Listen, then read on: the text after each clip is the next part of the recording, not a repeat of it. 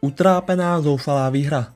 Barcelona může být ráda za tři body, které doslova vybojovala na domácím hřišti. Ve třetím kole španělské La Ligy porazila Getafe těsně 2-1. U poslechu pozápasové epizody Magic Barca vás vítá David Kvapil. Do základní sestavy se po zranění vrátil Ter Stegen. Na pravé straně obrany se objevil Emerson, střed obrany obsadil Lenglet a Araujo kvůli zranění Pikého a vykartování Erika Garcia. Místo Pedriho se do zálohy zařadil Sergi Roberto vedle Busquetse a De Jonga. Útok byl bez změny ve složení Depay, Braithwaite a Griezmann. Barcelona měla ideální vstup do zápasu, protože se ujala vedení, kdy první gól zápasu padl již ve druhé minutě. Po nahrávce Lengleta se dostal k míči Depay. Ten našel Albu na levém kraji a ten přesně poslal míč do vápna na Sergi Roberta, který nekompromisně zakončil do prázdné branky. Skvělá akce na úvod a já bych zůstal u Roberta, který začal sezónu snad nejlépe jak mohl. Výborná předsezónní příprava a dává jasně najevo, že je lépe, než přivést a podepsat do týmu nějakého průměrného záložníka jako alternativu za Frankyho, stačí dát ve středu hřiště šanci právě Robertovi. Jeho statistiky jsou tři zápasy odehrané, z toho do nich naskočil hned dvakrát z lavičky a na kontě má překvapivě dva góly a jednu asistenci. Zápas pokračoval a kromě toho byl Aleňa z Getafe velice, velice aktivní. Několikrát se snažil ohrozit domácí a v 19. minutě se mu to nakonec podařilo, kdy přihrál Sandrovi na gól. Byla to další krásná akce v zápase na minimum doteků a navíc bohužel od bývalých hráčů Barcelony. Je pravdou, že provokativní oslavu gólu si Sandro mohl odpustit. A možná ta oslava souvisela s tím, že se třeba ještě nesmířil s tím, že on doopravdy na Ačko nikdy neměl a proto ho Barcelona raději prodala. Pokud se ještě vrátím k tomu inkasovanému gólu, tak eh, za mě Lenglet nebyl v té obraně na svém místě. Stegen rozhodně taky nemůže mít eh, po té střele čisté svědomí a jednoznačně se potvrdilo to, že pokud Busquets eh, v záloze nezachytí přihrávku soupeře, tak je vždy zle.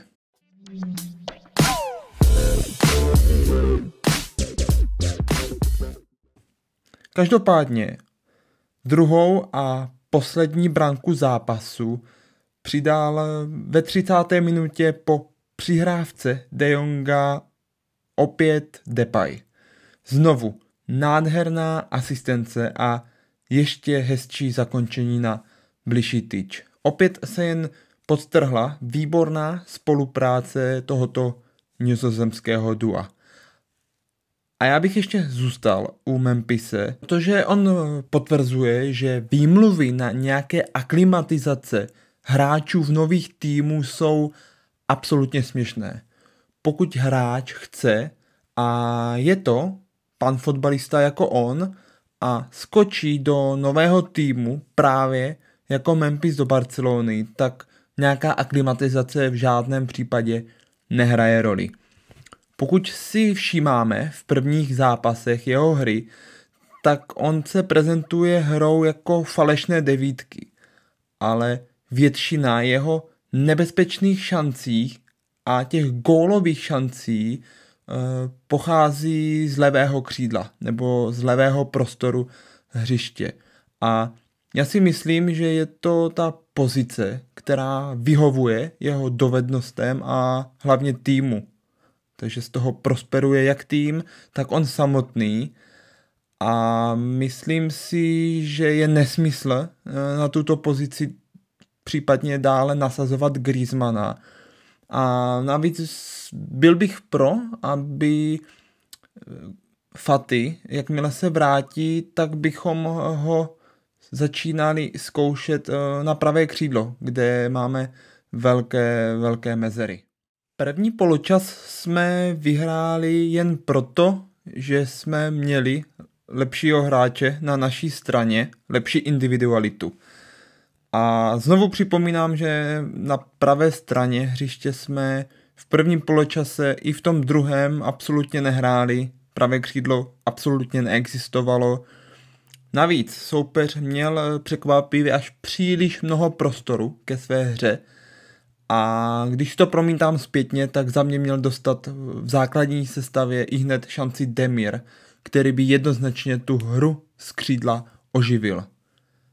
Já se teď pochopitelně opřu do hry Griezmana, protože po té předsezónní přípravě jsem měl od Griezmana velké očekávání. On střílel branky, nahrával na ně, eh, rozdával dlouhé přihrávky svým spoluhráčům, dobře si rozuměl právě s Memphisem a hodně pracoval, jak jsme zvyklí, do obrany.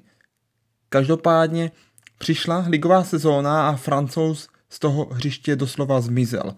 Tři hry a tři podprůměrné výkony, které se může stydět.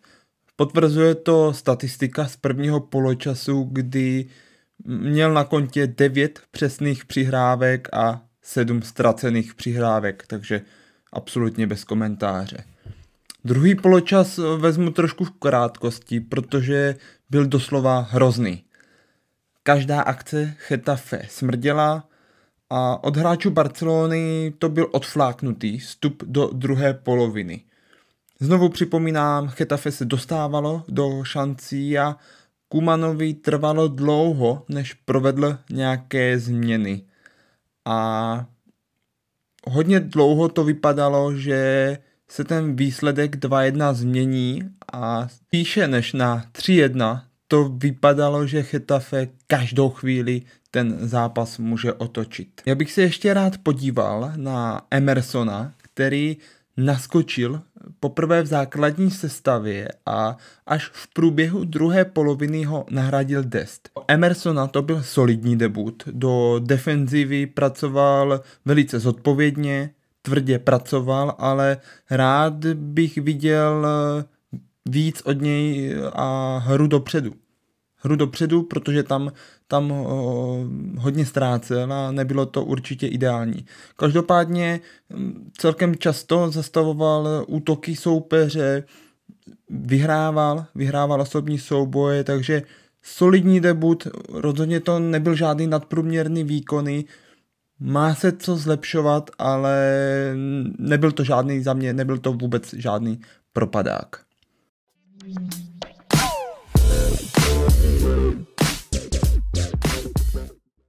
V 72. minutě vystřídal Roberto kvůli zranění a nahradil ho mladičky Gavi.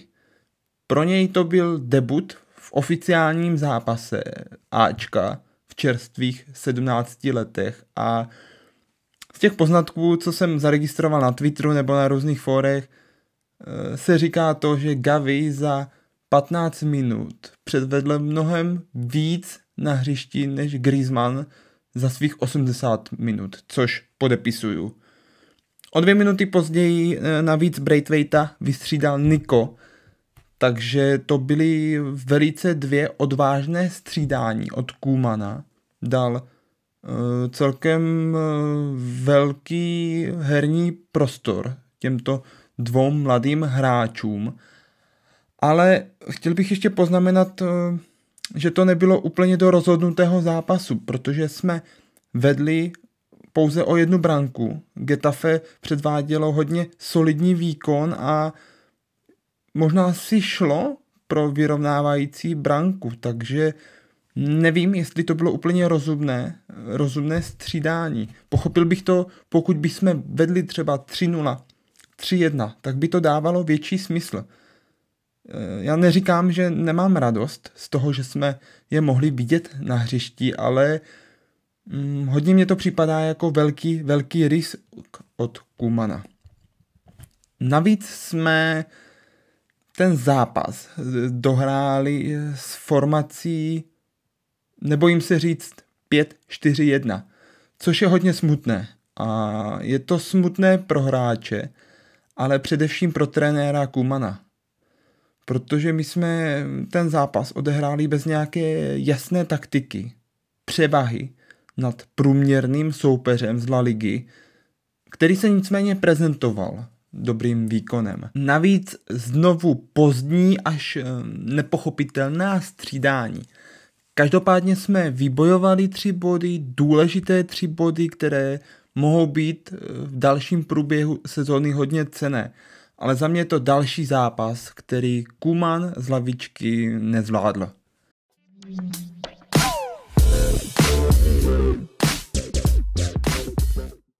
Ještě bych se rád zmínil o české stopě, protože debut základní sestavy Chetafe si odbil Jankto a hned proti Barceloně.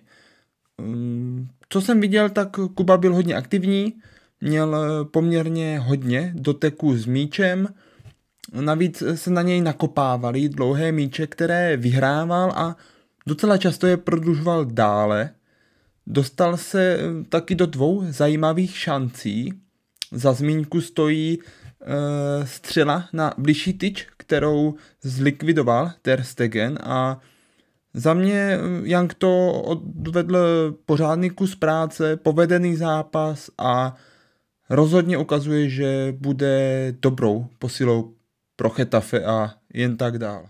Nyní nás čeká reprezentační přestávka, po které měla Barcelona hrát proti Seville. Eh, zápas se měl odehrát 11. září, ale byl odložen, zatím žádné nové datum tohoto zápasu neznáme. Takže to znamená, že další zápas Barcelona odehraje v rámci Ligy mistrů.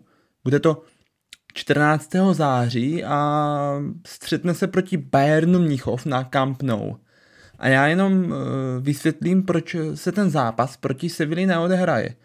Protože Sportovní arbitrážní soud odmítl odvolání e, La Ligy proti FIFA.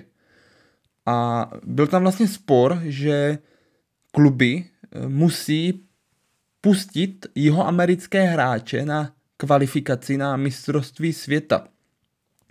Protože, e, abych to ještě dále vysvětlil, kluby z La Ligy, které hrají Ligu mistrů, tak je běžnou praxí, že hrají své ligové zápasy o víkendu, někdy dříve v sobotu, aby mohli mít eh, více času na přípravu na ty eh, zápasy v lize mistrů nebo případně v Evropské lize. Takže se tam různě mění ty herní eh, doby. A když to vezmu konkrétně, tak pokud by bylo všechno při starém, tak vlastně Araujo se má přesunout eh, za reprezentací Uruguaye a pak, jakmile by se vracel do Barcelony, tak by se vrátil pouhý den před zápasem se Sevillou. Takže i třeba z tohoto důvodu se La Liga eh, rozhodla tento zápas odložit. Je pro tento díl ode mě vše. Já děkuji vám všem, kteří náš pořad o FC Barcelona poslouchají a budu moc rád za každé komentáře, buď přímo k naší tvorbě, nebo ještě lépe za poznatky k zápasu s Chetafe. Ještě na závěr bych chtěl poděkovat za spolupráci webu fcbarcelona.cz, instagramové stránce Fanoušci Barcelony a facebookové stránce FC Barcelona CZ lomeno SK. Mějte se hezky a brzy zase u dalšího dílu naslyšenou.